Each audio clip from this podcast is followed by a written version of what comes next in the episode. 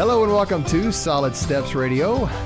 Thank you for listening. I am Chad Russell. I'm the co host of this lovely little ditty called Solid Steps. And Solid Steps is a radio show for men by men, talking about things from a man's perspective. And I'm sitting here across from my co host, Kurt Souter of Further Still Ministries. How you doing this morning, Kurt? Doing well, man. Good.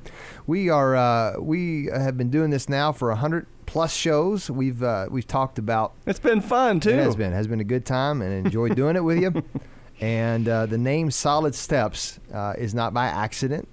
We believe that you men and ladies, we know the ladies listening too, but we are talking to the guys primarily on this show, and we the term Solid Steps came about that we believe that every man was destined to walk with God and be in relationship with God. And you do that through Jesus Christ and taking steps in your life of the journey of life. And everybody's on a journey in different places in their paths. And some people walk down valleys, up hills, and it's it's a it's a it's a journey, right? It is a journey. So we're talking about all kinds of different topics pertaining to men and ladies again, but we're talking about it from the men's perspective. And today is a topic that I think is is incredibly uh, common but uncommon in in conversation and bringing it up. And I have a theory, and it's not exactly brain surgery. Uh, you don't have to be uh, brilliant to come up with this theory. But uh, if you, listening to this show, if you took the greatest memories of your life, the worst memories of your life, the biggest pains, the biggest pleasures, the, the, the, who was the most influential person, good or bad, in your life, I think the majority of people would say their father was good or bad. Mm-hmm. And the people who who could say, "Man, I really went down a wrong path," a lot of times they'll reverse that path right back to the foot feet of their dad, meaning raising them up and pointing them in a direction again, good or bad. So today we're going to talk about not just the theory of that, but the real life story about a man who questioned who his father was and why, and how it came back full circle. Chad, you know, I, I think you're exactly right because, uh, you know, growing up in a Christian home, I, I have had great respect and admiration for my dad. And uh, our, our guest today um, had some had a different perspective, and I, I think uh, Chuck, we're we're just thrilled to have you, Dr. Chuck Tackett. Welcome back to the show. Thank you, guys. Great to be back with you. You know, Chuck, you you have a story to tell, and we want to hear that story about uh, you. You didn't grow up in a Christian home. Yeah, that's true. I um, I, I describe my home as being a moral home in so many respects. You know, uh, early on, Dad uh, taught my brother and I uh, that you didn't smoke, drink, or chew, or go out with girls that do. I think if you're a guy, you understand that. If you're a woman, you might be a little bit insulted by that term. Um, however, that was the kind of home that I grew up in. You know, uh, it was moral in so many respects. Uh, and yet, there was, um, you know, a dad who could be really, really good when he was good, and when he was bad, he was bad. You know, um, and so I guess for me, guys, the the first memory I have that pointed that out to me is I was five years old um, in 1960, and my dad, who grew up basically destitute as a child and as a teenager, um, felt great pride when he could buy me a bike. Mm. And I had this beautiful candy apple red Huffy bike. And I still remember that thing. It's a very, very beautiful bike. And so uh, Dad had to teach me how to ride my bike.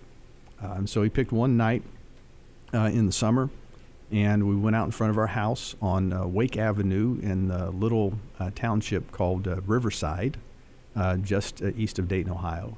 And um, we went out, and Dad taught me how to ride the bike you know, and the typical way you do that as a dad is you get behind your kid and you hold the seat while they, you know, go down some hill or something, and and uh, you just you're right there holding the bike as they go. And so, I learned to ride my bike that night with my dad, um, and that was, I mean, that was one of the still to me one of the greatest days of my life. Uh, because I could see the smile on my dad's face. He, he mm. felt pride in the fact that he was able to improve his lot in life and able to do something like buy a bike for for his kids. Uh, and and I could just see that in Dad's eyes, and so I took great care of, of my bike. Um, and it was a point where Dad and I could connect. So every night, as Dad came home from the cement plant in Fairborn, Ohio, um, in his car, which was a, uh, a Ford Galaxie 500, big old tank, okay. And uh, I would be waiting at the corner of Wake Avenue, and uh, then Dad would, uh, you know, I'd see the car coming, and as soon as Dad turned the corner onto our little uh, dead end street, then uh, I would race Dad home. and so I would be flying down the sidewalk, just uh, racing to, to see if I could beat Dad home. Well, uh, you're never going to beat a car home if you're on a bike, okay? you know, and so I would always then take my bike and park my bike right behind Dad's car, because I wanted to be just like my dad. Mm. That's what I wanted, and I think the vast majority of, especially sons, want to be just like their dad. And so I parked my bike right behind this big, massive, you know, Ford Galaxie 500. And um, on this occasion, when I realized that um, my dad wasn't just one person, he was really two people. Um, I parked my bike as I typically would right behind his car, uh, went in the house.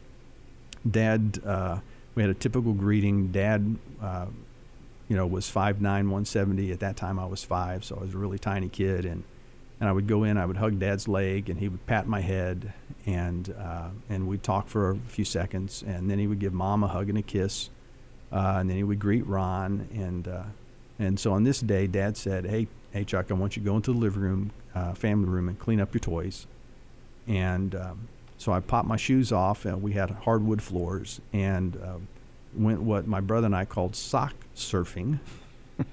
you know, and we just, you know, we would have these nice socks, and we'd just slide all over the floors. That was that was in our way in Dayton, Ohio. That was our surfing. Okay? That was your that was your entertainment. That was entertainment. I mean, it was a no technology back then. Uh, at that time, I think there were only two TV stations in our community. So when the president was on, you got to watch nothing else. Okay, so uh, so I did that, and um, on this occasion, Mom sent Dad uh, was going to send Dad back out to the uh, uh, little grocery store around the corner, uh, you know, to buy some bread and some milk for supper that night, and so she sent Dad out. Um, Dad got in the car right away and backed out over my bike. And when he backed out over my bike, my handlebar went into the base of the gas tank, and 20 some gallons of fuel spilled into the backyard of our neighbors, which was about three houses. And so we lived up a little bit higher than every neighbor. And if you're a river kid like my dad was, uh, you never take the low ground because that always floods, you know. So we always had houses that were above everybody else. Um, and um, so the gasoline just started not, filling not, in the yards. Not a pretty us. picture here. Not a pretty picture. And uh, this is 1960. Everybody smoked. You know, everybody smoked, especially in our neighborhood. And uh, so dad sees and understands that the gas is just coming out in a flood out of the back of, the, of his gas tank. And he gets livid. I mean, he loses his ever loving mind and he runs in the house and starts screaming for me. Okay? And then mom starts yelling at him and say it and says, Richard, he's just trying to be like you. He's just trying to be like you. And dad said, I'm going to get him and I'm going to and I'm going to spank him in a way, I'm going to beat him in a way that he'll never forget this day. Um, and so then mom distracts him and she says, Richard, you've got to go back outside. You've got to make sure that nobody smokes at, with this gas. This, I mean, it's now it's in three neighbors' yards. It's already starting to kill the grass, you know. And uh, uh, and so she distracts him, and Dad's afraid that we're going to have, you know, the whole block's going to get on fire, you know. And so he runs back outside to just not start knocking on doors and telling people what's happened. Um, and then mom runs into the family room and uh, she tells Ron, my brother, my older brother, uh, that they needed to hide me. And so they put me upstairs in a closet and buried me buried me in boxes and in clothes. And for the next four or five hours, you know, uh, Dad would come in intermittently, and let me just say, when Dad was angry, you heard him.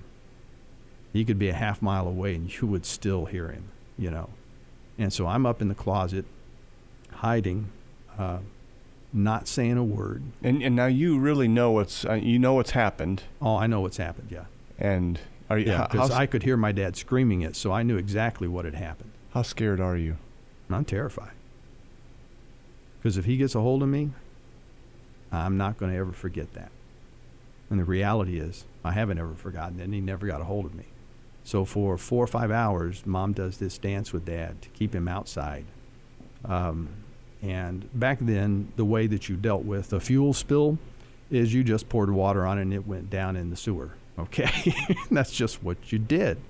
Uh, it wasn't high tech back in 1960s, guys. Okay, you know, and so uh, you just diluted it, and that's what they did. And and um, mom really that night, I've always been thankful for mom. Mom really protected me that night, and she kept dad from beating the ever living daylights out of me. Mm. You know, and that's when I knew. That's when I knew I had two dads, not one. A dad that you wanted to be like, and then a dad that you didn't want to be like. A dad who was safe to be with on some occasions, and a dad who could, in less than a second, destroy your life. Well, we're going to take a break and uh, hear more of this. It's a riveting story, and I got a feeling if you're listening to this, guys, that you hear a little bit of your life somewhere in there. Maybe not to that extreme, but you hear a little bit of truth in your life in that story. So we're going to come back in a minute and hear more of Chuck's story on Solid Steps Radio.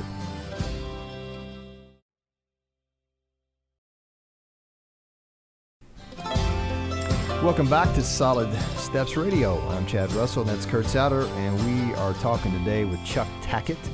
And the first segment, he told a story of uh, being a youngster and with his father, and, and said he, he at age five he knew he had two dads, one that was um, happy and one that was on the exact opposite extreme of that. And we're going to hear more about that story here shortly. We want to thank our sponsors, though Carol Rogers, Carpet One, Ellen and Credit Union, and Bright Star Home Care. All of those folks are partners with us and into the community. So if you ever have any need, please look into and uh, call our sponsors and, and uh, tell them you heard it on Solid Steps Radio. So Chuck, you, you got this experience when you're five years old. You, you really understand that you're, you're you're scared of your dad. Yeah. How how do you go forward as a little kid? Well, as a little kid, you you just develop this, you know, radar system, and where you really learn to scan your dad. In your heart, you just feel afraid all the time, because you don't ever know: are you going to do something? Are you going to say something, and he's going to lose it, or or will your siblings do something or say something and, and he'll lose it, or will you know your mom say something or do something and and he'll lose it, you know, and so you grow up with the basic emotion of fear. Uh, and so you become vigilant. You're constantly watching what you're doing and what you're saying. And how to p- make sure you please him and Well- make sure you. No, not not necessarily please him. For me, it was just just stay out of his way. Mm, okay. You know, just try to stay off his radar. You know, and, and and then so when you do that, you become detached. You really don't have, you know, a relationship with your dad at that point in time, uh, because you you cannot have a relationship with that and love that which you fear and are detached from. So as a kid, I grew up with the with the seed of love and care and concern for my dad, and yet because of that experience and others, you know, there's no way in the world I could be connected with him. So there was this fear and there was this detachment from from my dad. And that was just life. It's just the way that was. You know? Now, it wasn't that on every occasion dad was evil. You know, it wasn't that he did wrong on every single occasion. There were some occasions where dad was 100% right. You know, so one of those examples would be uh, in my community, uh, when I was a seventh grader, uh, the community community wasn't up in arms, uh, but it was it was talking a lot about the whole concept of sex education in the school. And so in our little township of Riverside, uh, they brought sex education into the school, but in a modified way. And so we had uh, two nights in the summer, on two, two, two Tuesday nights in the summer, where dads and their sons would go to this sex education class at night, and then it was taught by the local physician. Um, and then we did that on Tuesday nights, and then on Thursday nights, the girls and the mothers in the community would went to the sex education class. And so, um, it just shocked me that Dad was loving and caring and understanding about that. Hmm. He treated me with dignity and respect, and uh, and we had great discussions about what do you do as a, you know as a teenager, what do you not do as a teenager, you know. And so Dad taught me that you don't go out there and have sex with girls. You just don't do it. You wait for that until you get married and you don't have sex with the woman you're engaged to. You just don't do that. You know, you wait until you get married. You know, and here's my dad, lost as the day is long in Alaska in the middle of summer, but he's got this moral compass to him. Hmm. You know, and and he and he said, the basic reason you don't, Chuck, is you got to think about the girl. And you, as as a, as a teenager, have a responsibility to protect her and protect her reputation. And I'm sitting there and I'm thinking, this is coming out of my dad. You, you had to be confused. Yeah. Yeah. It's as I said, when dad was good, he was good. When Dad was bad, He was bad. You know? so you you got to be guarded, and All the yet time. and yet you you as a, as a son you had to be longing to want to be with him, but you also Right. had this great fear of him. Right. Chuck, Right. Chuck, you tell the story of um, when you're a teenager. Right. Uh, the most difficult day when I was a teenager um, uh, came from a rule that my dad had when I was a sophomore in high school. And the rule was you got to understand, this is the early 70s, okay? And if you didn't have hair on your shoulders as a guy, you, you were just going to take a beating in school, okay? That's just the way that it was. And so my dad had this rule, and it was called, Ron and I called it the white wall rule. Okay, and the white wall rule meant dad had to see an inch of skin above the ear. And every two weeks, we got a haircut. Didn't matter what was going on. Every two weeks, we got a haircut. And so he would start after we got the haircut. He would he would set us down and he would just kind of look at the look at our ears and make sure the the hair was cut close enough to the head and that it was off the collar line in the back at least by an inch. And I mean, really, he would check from the left ear all the way down over the collar through the right ear and make sure there was at least an inch.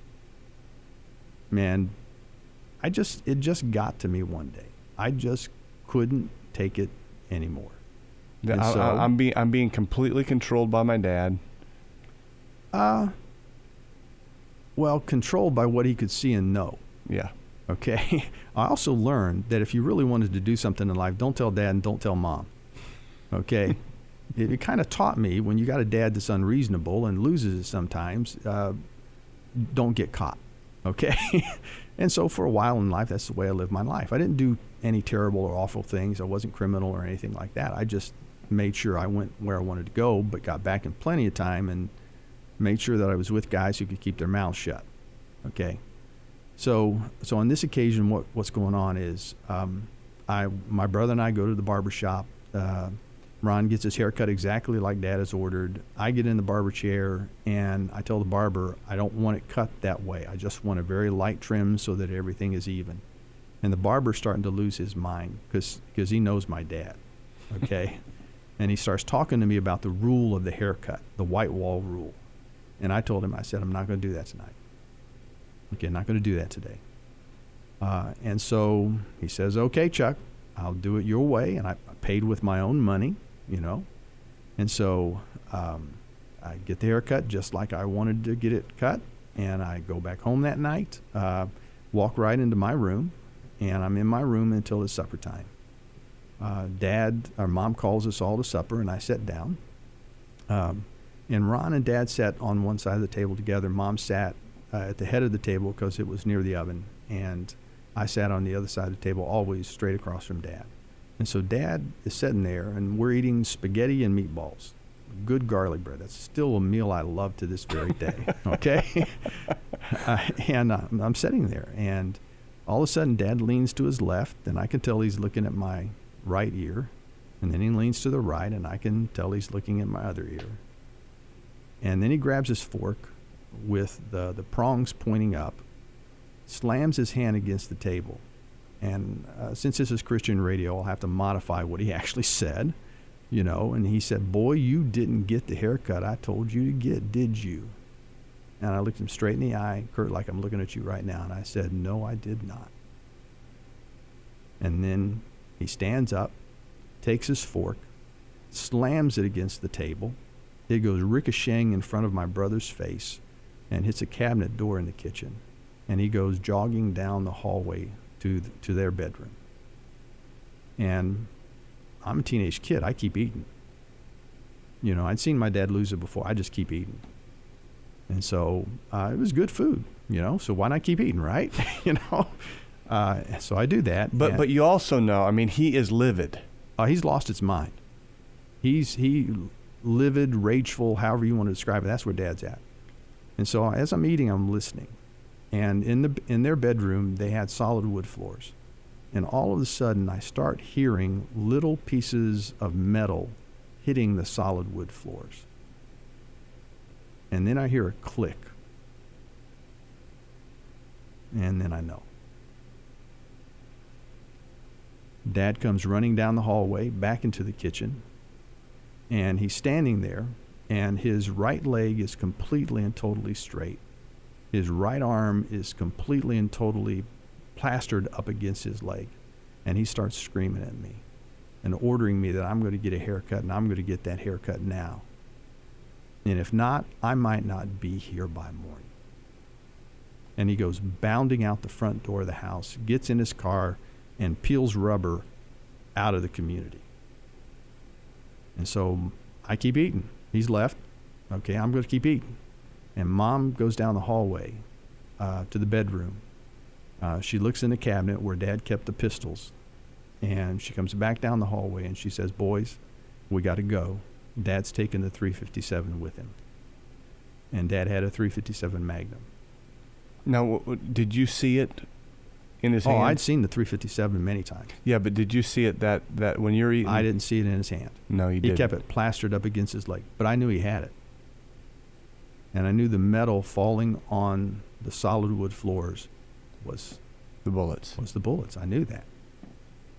You know, if you'd ever dropped a bullet, and, and Dad and, and I had gone out shooting before, and so I knew the sound of when you drop bullets. What I mean, I knew exactly what was happening. And so Mom comes down the hallway. She says, "That's what's going on," and and then And then we're gonna pick up. We're gonna pick it up because we need to take a break. Let's call it cliffhanger. So we're to come back in the next segment, and this story uh, takes a turn, uh, and and it comes back around full circle. And uh, anyway, we're to hear more of Chuck's story, and really the story about his father and him, and how that affects him to this day, on Solid Steps Radio.